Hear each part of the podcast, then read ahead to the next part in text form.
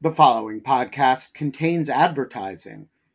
To access an ad-free version of the Lawfare podcast, become a material supporter of Lawfare at patreon.com slash lawfare. That's patreon.com slash lawfare. Also, check out Lawfare's other podcast offerings, Rational Security, Chatter, Lawfare No Bull, and The Aftermath. One size fits all seemed like a good idea for clothes Nice dress. Uh, it's a it's a t-shirt. until you tried it on. Same goes for your healthcare. That's why United Healthcare offers a variety of flexible, budget friendly coverage for medical, vision, dental, and more. So, whether you're between jobs, coming off a parent's plan, or even missed open enrollment, you can find the plan that fits you best. Find out more about United Healthcare coverage at uh1.com. That's uh1.com.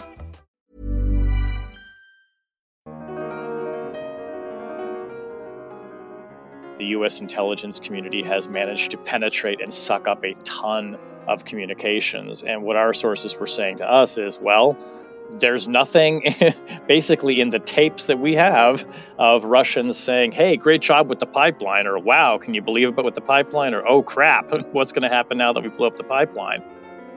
I'm Benjamin Wittes, and this is the Lawfare Podcast, January 5th, 2023. It was a few months ago that something went boom under the sea and the Nord Stream 2 pipelines were severely damaged. Everyone assumed the perpetrator was the Russian Federation because, you know, the Russian Federation, war in Ukraine, really bad guys. And it was their pipeline and the Germans relied on that pipeline for natural gas, and you know, Vladimir Putin could deprive them of natural gas. But months have gone by, and evidence that Russia was behind the Nord Stream attacks has not surfaced.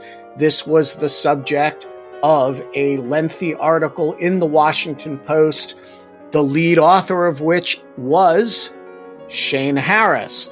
Shane, of course, is well known to Rational Security and Chatter listeners. A great friend of Lawfare, he joined me in the virtual jungle studio to discuss the article. What do we know about who is behind the Nord Stream attacks? What do we know about whether it was really the Russians? Could it have been the Ukrainians? Could it have been us? It's a whodunit and it's the Lawfare Podcast, January 5th, Shane Harris on the Nord Stream 2 bombing. Okay, Shane, get us started with a bit of memory for those for whom the Ukraine war all kind of blurs together.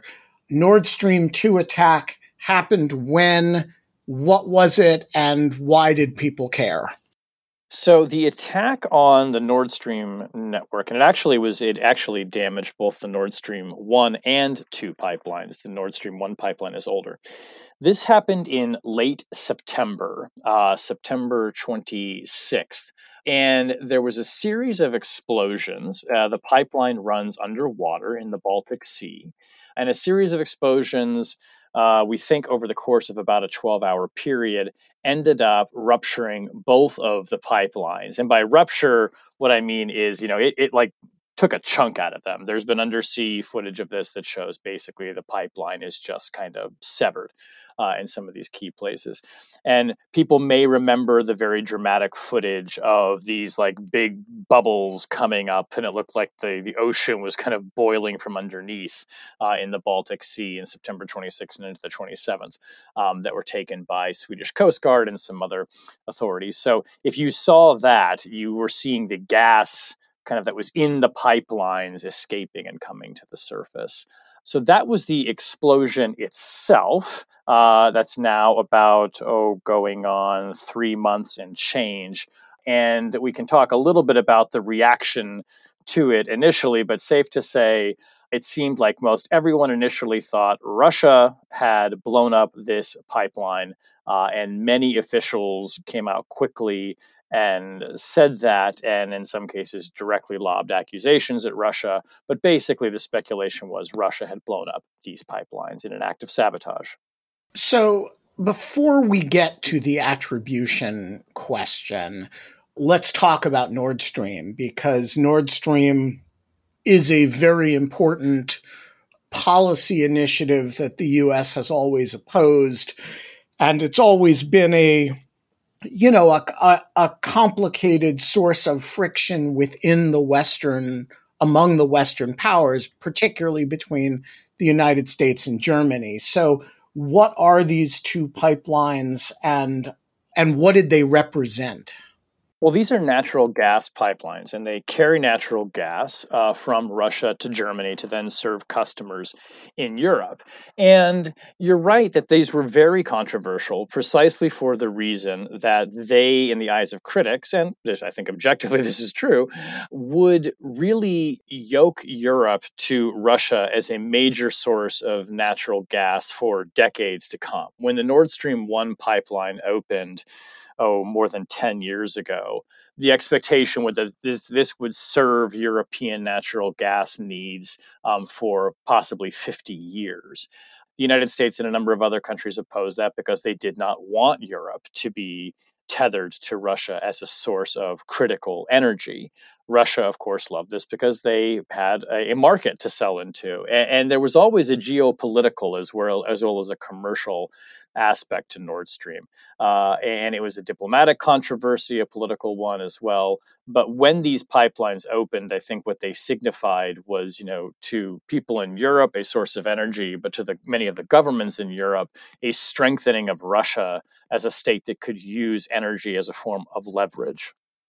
And Nord Stream 2, if memory serves, never quite opened, right? Because it was getting ready to open when the Ukraine war happened. The Trump administration had been very opposed to it. And then Germany had never kind of allowed it to go online yet.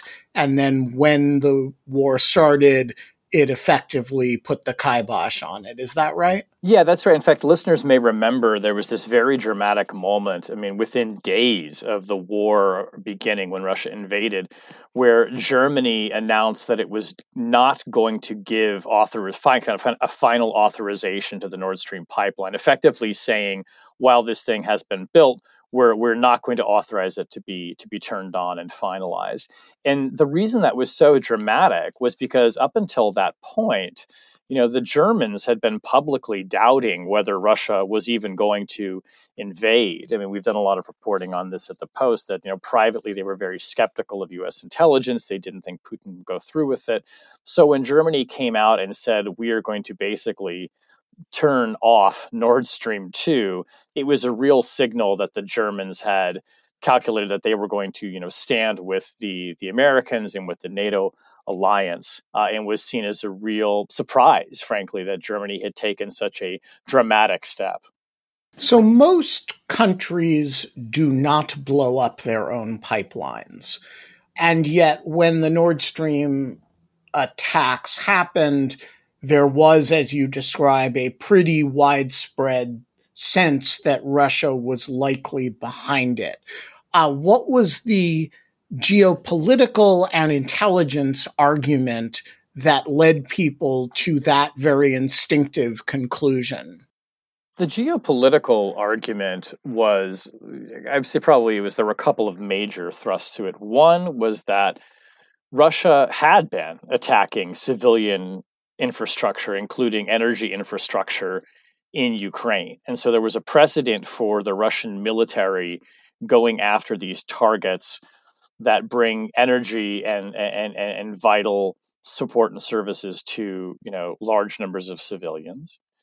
There was also a kind of theory of the case that it would make sense that Russia would attack the pipeline if what it was trying to do was shake the NATO alliance to say, we are basically willing to attack infrastructure uh, ahead of a uh, of, the winter in Europe and basically, you know, blackmail these countries into either conceding to Russia or so withdrawing their support financial and military support for Ukraine. In fact, the word blackmail was tossed about by a number of officials who essentially said that the Kremlin was going to try and strangle the flow of energy across Europe uh, as a way of pressuring countries uh, into withdrawing their support for Ukraine. And I think there was a sense that you know the Germans would react most how shall i put it that they might be the most swayed by such a brazen act of sabotage uh, and maybe some sense that maybe the germans were never really even fully on board with the plan with nato and maybe this was a weak spot that the russians could exploit the intelligence argument for this there really wasn't much of one. um, and this is what is very curious. There is really not any forensic evidence still, according to the many sources that we talked to in recent weeks, that conclusively attributes this attack to anyone. So you did not have, you know, um, spotting of a Russian submarine, for instance, in the vicinity of the pipelines. You don't have, you know, explosive residue um, that's been recovered from the explosion from the sites, although there is residue, that somehow definitively points to this is a material that is used by the Russian military. You don't have signals intelligence, intercepted communications. That's actually the most surprising. Yeah, that's that we found right? that surprising too. There's no chatter of the Russians talking about this that we could find. Usually we think of the forensic evidence of the site as the key to these things. But I remember you know, in 9 11, the attribution was all about signals intelligence right. in the first instance. And because it comes in much faster. And I think it's pretty surprising that you would have a successful major covert operation like this to destroy a pipeline and no internal chatter about it. Yeah, I, that struck many of our sources were surprised by that as well, and, and we should kind of underscore this by saying that you know the United States and its allies have done an exceptional job of intercepting Russian communications, both spoken and and written. It is one of the reasons why the United States was able to accurately forecast a Russian invasion of Ukraine. Uh, you know, I think it's not an overstatement to say that Russian operational security has been very weak, and the U.S. intelligence community has managed to penetrate and suck up a ton of communications. And what our sources were saying to us is, well, there's nothing basically in the tapes that we have of Russians saying, hey, great job with the pipeline, or wow, can you believe it but with the pipeline, or oh crap, what's going to happen now that we blew up the pipeline? All those reflections uh, that you would expect to see and to hear our sources are saying they don't have evidence of that. So I, I, don't usually say this to journalists, but talk a minute about your sources because you uh, actually flaunt in the story the diversity and number of them. I think you cite 23 diplomatic and intelligence sources. That's a, uh, as somebody who's kind of a student of the art of sourcing, that's a flex. Um, you're saying something there. Tell us about the, the, the the universe of people that you've been talking to. Yeah, so you're right. It's and we did that to say, you know, these 23 diplomatic and intelligence officials in nine countries because we wanted our readers to understand that this is not sort of chatter and speculation coming out of some isolated corner or small pocket of the alliance. This is a this is a view that is held by a, a, significant number of people across a range of countries, and we wanted to underscore that as a way of saying, like, look, this is you know it's kind of close to a consensus position at this point, as best we can tell. You know, we we do identify on the record some people we talk to, including you know foreign people at the foreign minister level, but we're talking here in this story generally about senior officials who have access either to intelligence that bears on the Nord Stream attack and the question of attribution, um, as well as people who have been briefed on it. Um, these are not people who are, you know, catching things kind of secondhand at the water cooler. I mean, these are folks who actually are in a position to have some real knowledge on the subject. And we were, you know, really careful about not quoting people who were or talking to people who were just kind of getting idle chit chat, but people who actually had been looking at the problem uh, and in some cases working directly on the question of, um, of attribution. All right. So, one thing your story is vague on, and I take it it's deliberately vague because the sources disagree, but correct me if I'm wrong about that, is whether there is no conclusive evidence that Russia was behind it, or whether there whether people doubt that Russia was behind it. Those seem to me different. On the one hand, you can say, well, the geostrategic logic of Russia's involvement remains strong, but they've covered their tracks well. I don't see any evidence of it. Uh, the other is actually there's evidence that they weren't involved or that this was not a Russian operation. Is there consensus on this point as well, or from your point of view, is the is is the only point of common ground that we can't say for sure that Russia did it? I think it's more the latter because there were some officials we spoke with who said that they still think that Russia is most likely the culprit for a number of various reasons that go to motive and to capability. And, and, of course, even those people would say, but we don't have any conclusive evidence to, to point to that. There were some officials that we talked to, however, who said that they doubted the Kremlin was responsible. And, we can talk about some of the reasons why if you want. But basically, they said, look, you know, it doesn't make a lot of sense for the Russians to have done this when it effectively what it did was eliminated um, a considerable piece of leverage that they actually had. Eh, you know, it's notable that a month before the explosions, the Russians actually turned off Nord Stream 1 uh, they claim because of mechanical issues. I think everyone basically recognized that it was in response to the G7 preparing to put in place energy price caps. So the Russians had only a month before the attack actually used Nord Stream 1 as a tool for geopolitical leverage. And then a month later, the pipeline is blown up. That struck a lot of people as not making a lot of sense. So, you know, I, but I don't want to say that there is also some kind of conclusive files sitting around about who people think the culprit really is. Um, you know, obviously people will speculate on who it could be in other countries that might have a motive to do it, but there's no conclusive evidence pointing to Russia or to any other country that we could determine. All right. Well, let's uh, surface the elephant in in the Baltic Sea, which is Ukraine. Um, there is one other country that would uh, obviously have motive to do it, and it's the Ukrainians. They're not known for their nautical prowess, but your story says basically this operation wasn't that difficult. It's not that deep. And there are a lot of countries that could have actually pulled it off. Ukraine has been pretty aggressive about fingering Russia in connection with it. Volodymyr Zelensky has talked about it explicitly.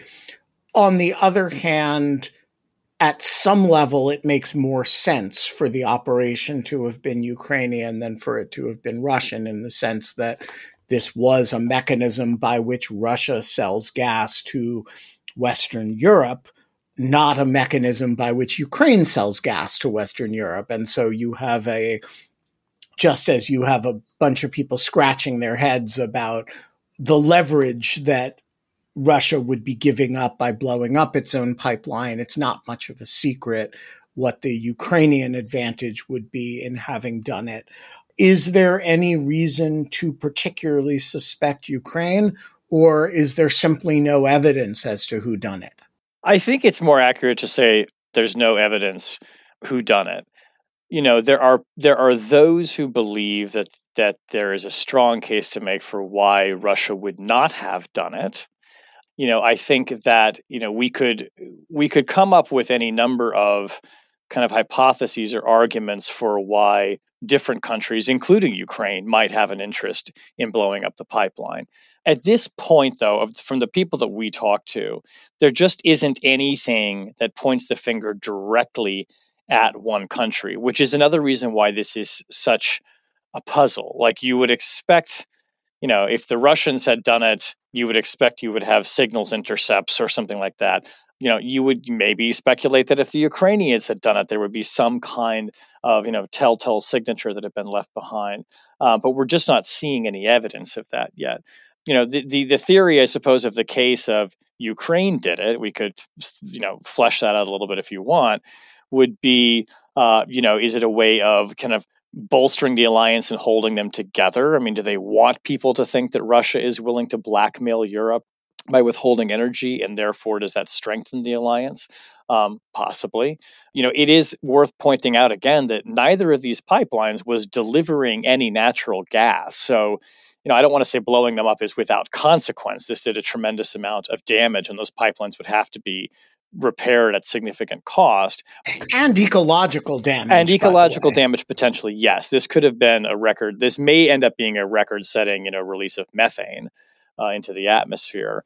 And methane for those who are not climate uh, scientists which i'm not either uh, methane is you know hundreds of times more potent as a greenhouse gas than uh, carbon dioxide. Yeah, and I think this this is another thing to, to emphasize too is that you know whoever did this, I mean, it, it's it's effectively you could I mean I suppose you could call it an act of war, but it's an ecological nightmare. I mean, it's a really reckless thing to do to just blow up this pipeline, which I think is another reason why people initially suspected Russia, because Russia has been doing all kinds of reckless things throughout the war. So it seemed to fit uh, that MO, if you like. But as bad as the ecological consequences of it could be, it's not as though destroying these two pipelines, uh, or at least disrupting the flow of this gas, put Europe in a tougher spot than it already was. Uh, and in fact, European countries were already stockpiling natural gas ahead of the winter, believing that they couldn't, you know, easily depend on Russian sources as they had in the past. So again, I don't want to say it's without consequence, but there's an argument, I suppose, for you know hitting a pipeline that is not delivering any gas as opposed to blowing up one that is if you if what you're trying to do is minimize the disruptions to civilian life Life is full of what ifs, some awesome, like what if AI could fold your laundry? And some, well, less awesome, like what if you have unexpected medical costs? United Healthcare can help get you covered with Health Protector Guard fixed indemnity insurance plans. They supplement your primary plan to help you manage out of pocket costs. No deductibles, no enrollment periods, and especially no more what ifs. Visit uh1.com to find the Health Protector Guard plan for you. Quality sleep is essential. That's why the Sleep Number Smart Bed is designed for your ever evolving sleep needs. Need a bed that's firmer or softer on either side? Helps you sleep at a comfortable temperature? Sleep Number Smart Beds let you individualize your comfort so you sleep better together. JD Power ranks Sleep Number number 1 in customer satisfaction with mattresses purchased in-store. And now, save 50% on the Sleep Number limited edition Smart Bed for a limited time. For JD Power 2023 award information, visit jdpower.com/awards. Only at a Sleep Number store or sleepnumber.com. So there's one other reason to suspect Ukrainian involvement, which I will float just in the interest of completeness, which is that you know, around, and I'm, I'm not sure of the dates here, but around the same time as the Nord Stream attacks are the killing of uh, Dugina, uh, the daughter of Alexander Dugin, the uh, the ultra nationalist uh, Russian ideologue, which was originally something of a mystery and turns out likely to have been a Ukrainian operation aimed at her father. And so part of me says, well, uh, this is a period of time in which the Ukrainians are flexing and, you know, doing uh, other operations that are uh, kind of edgy. You know, maybe maybe they take this risk as well. Is there any sentiment among the people that you've been talking to that there's a kind of uh, you know, this is right in the period in which the Dugin uh, operation happens as well. Well, you're right that those events happen near each other.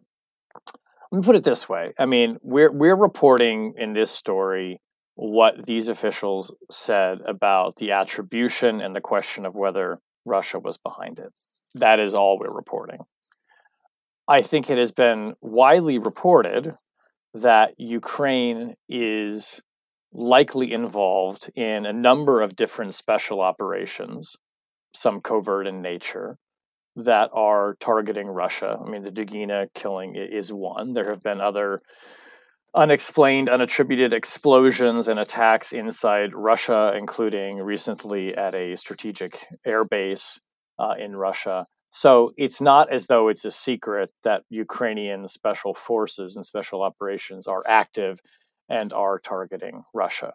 Right. Although I think there's a difference between targeting Russian military infrastructure, you know, that is clearly lawful targets in an armed conflict, and targeting, if they did, the daughter of a civilian, which I suspect is not what happened. I suspect that they were targeting her father, but, uh, and that's different still from targeting civilian gas delivery infrastructure in the exclusive economic zone of a European country not party to the war, i.e., Sweden or Denmark, depending on which part of the uh, operation, which part of the.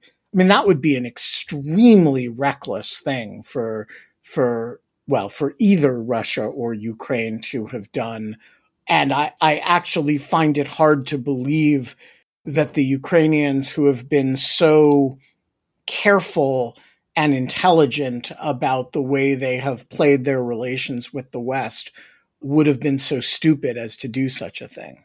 I mean, it would be an incredibly reckless thing to do. I think you're right, and we should say this is this is another point where it just bears repeating what we said earlier that you know there are officials who still believe that Russia is the most likely suspect because they have been in the business of doing these reckless things. I, I think that the fact that this explosion cannot be positively attributed to anyone is what has led to you know not only kind of like speculation about the question of who done it and after we ran this story i mean you know it was very entertaining to sort of read all the different theories on twitter in response to the reporting including you know well the united states must have blown it up because i'm coming to that one okay we'll get there but yeah well let's go ahead and go there then if you want but yeah it would be whoever did this did something rather extraordinary, the political consequences of which, if they were discovered, I would think would be pretty massive. Yeah. So, partly just because, you know, U.S. covert action is a thing. And if we don't talk about it, we'll be accused of not talking about the elephant in the room. Right. So, let's talk about it. Uh, U.S. definitely has the capability to do this.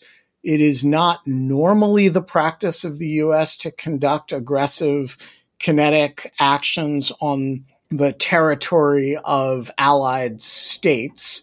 That said, this is in the exclusive economic zone in the waters. It hurts Russia, but it can also be blamed on Russia. So it's uh, kind of beautiful that way.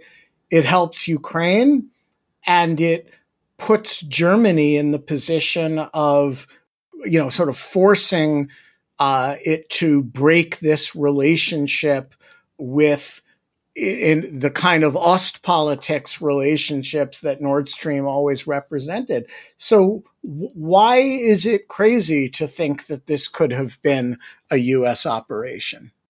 I think the if I'm making the the case for, and to be clear, I'm not making the case one way or the other, but if we're playing the, you know, no, we're just asking questions. just ask. People are saying. Then, I think okay. So here's the case for why it's crazy. One, the United States is blowing up a pipeline, releasing huge amounts of gas into the atmosphere. You know, a pipeline that is you know operated by one of our close allies. I mean, covert action by design, obviously, is meant to obscure the involvement of the United States to provide a plausible deniability cover and to affect certain economic and political outcomes. No one's tagged us with it yet. Well, right. Nobody, and they, so they would check all the boxes in that sense. At the same time, I mean, you know the U.S. intelligence community very well as well. I just have a really hard time believing that Joe Biden would authorize an operation to blow up two pipelines.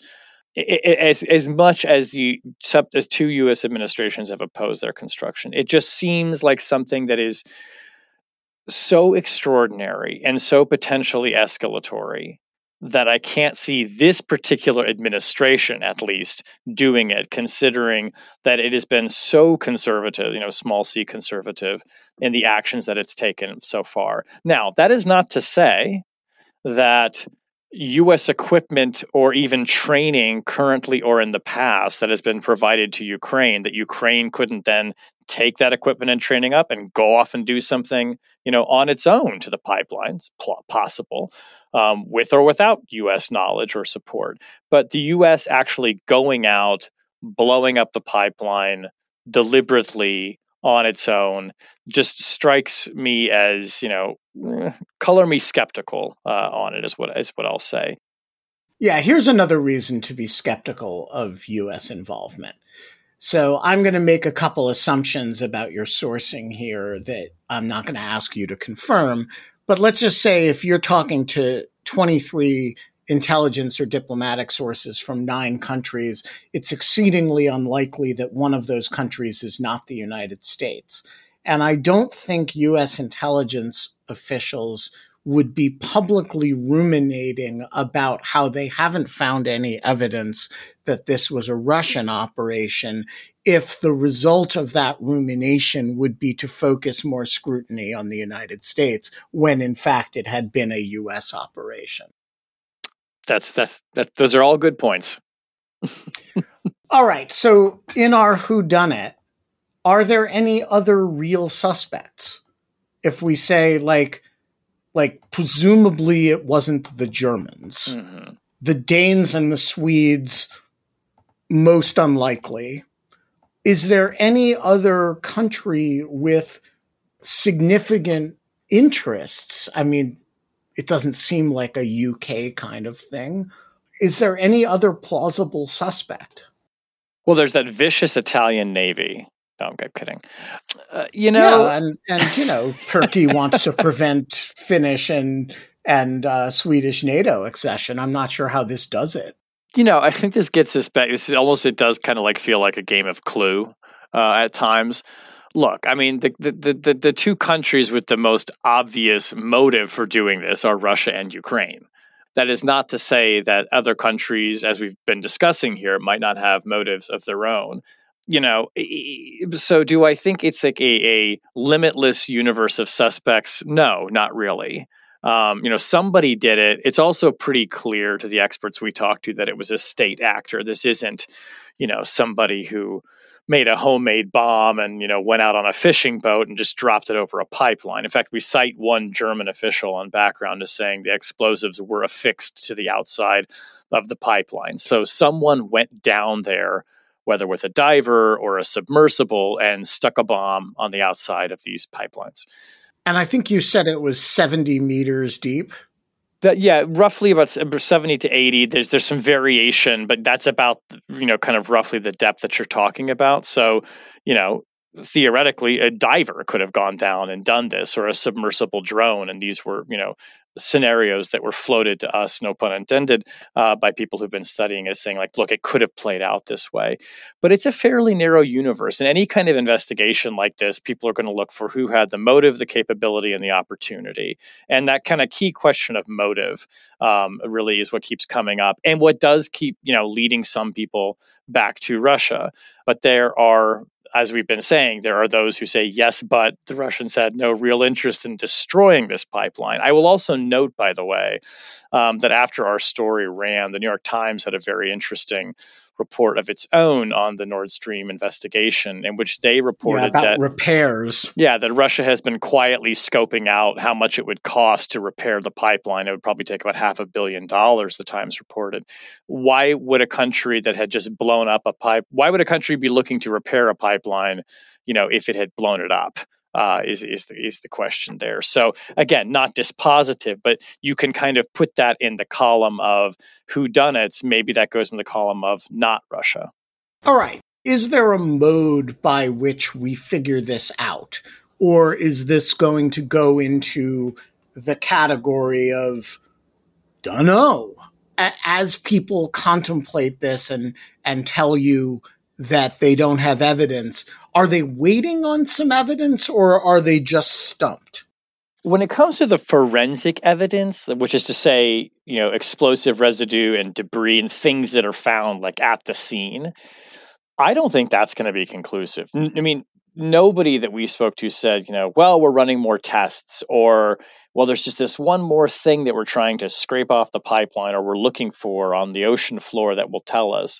I mean, I think that they've basically exhausted the investigation when it comes to the physical evidence that's there.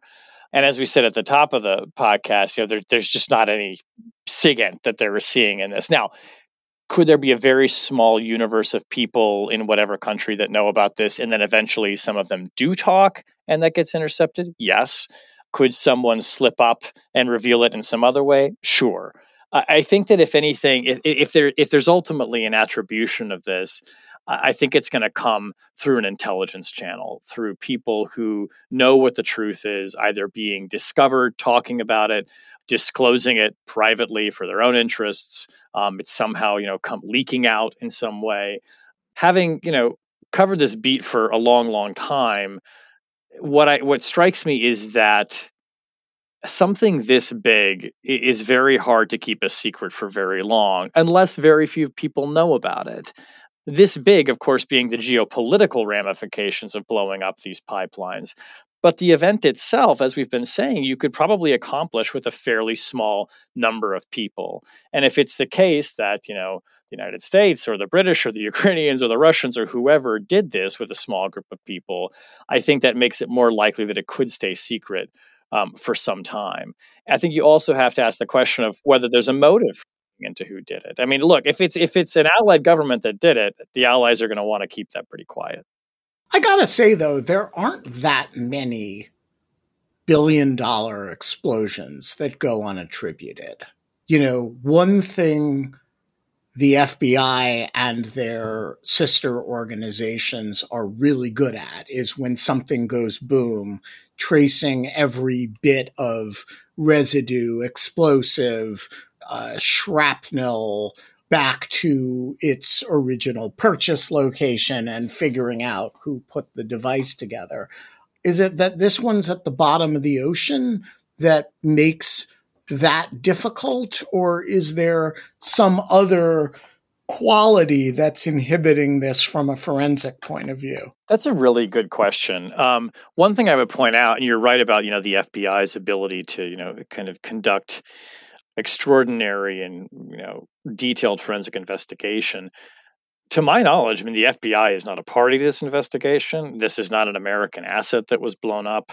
The American government, the US government, has been a little bit in a passive position on this in you know receiving information from investigators in Germany, Denmark, I think Sweden has looked at this as well.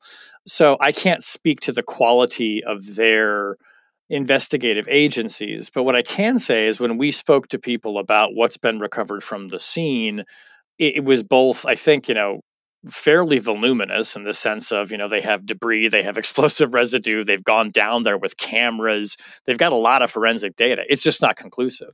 It shows that somebody put a bomb there but it doesn't tell you exactly who.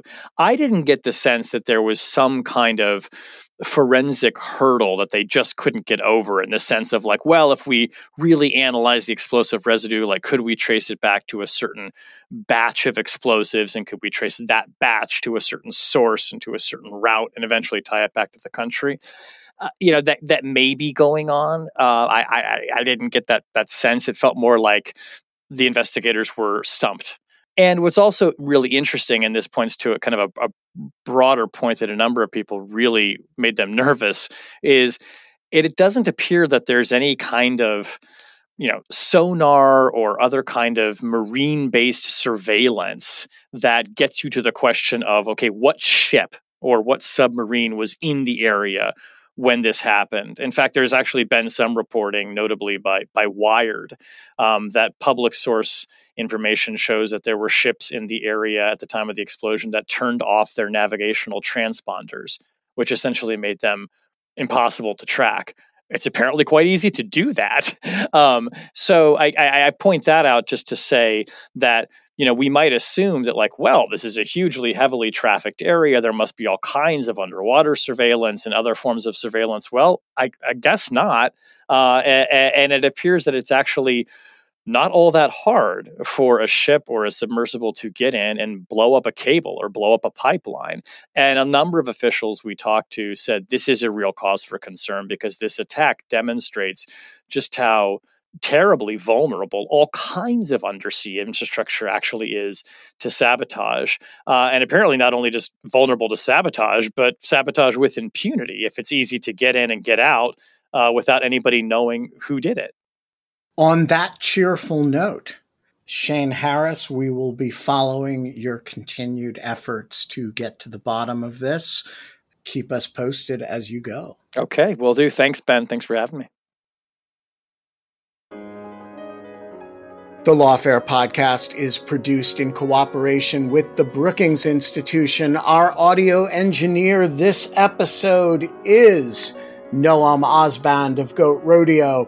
Look, folks, I know that some of you are holding back on becoming material supporters of Lawfare because you hear the word material support and you think of the criminal statute that prohibits material support for terrorism and you think no no i'm going to get charged with material support if i go to patreon.com slash lawfare and become a material supporter of lawfare.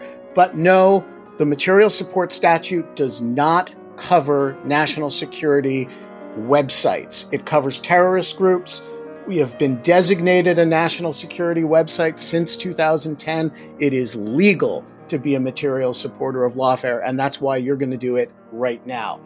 The Lawfare podcast is edited by Jen Patja Howell. Our music is performed by Sophia Yan. And as always, thanks for listening.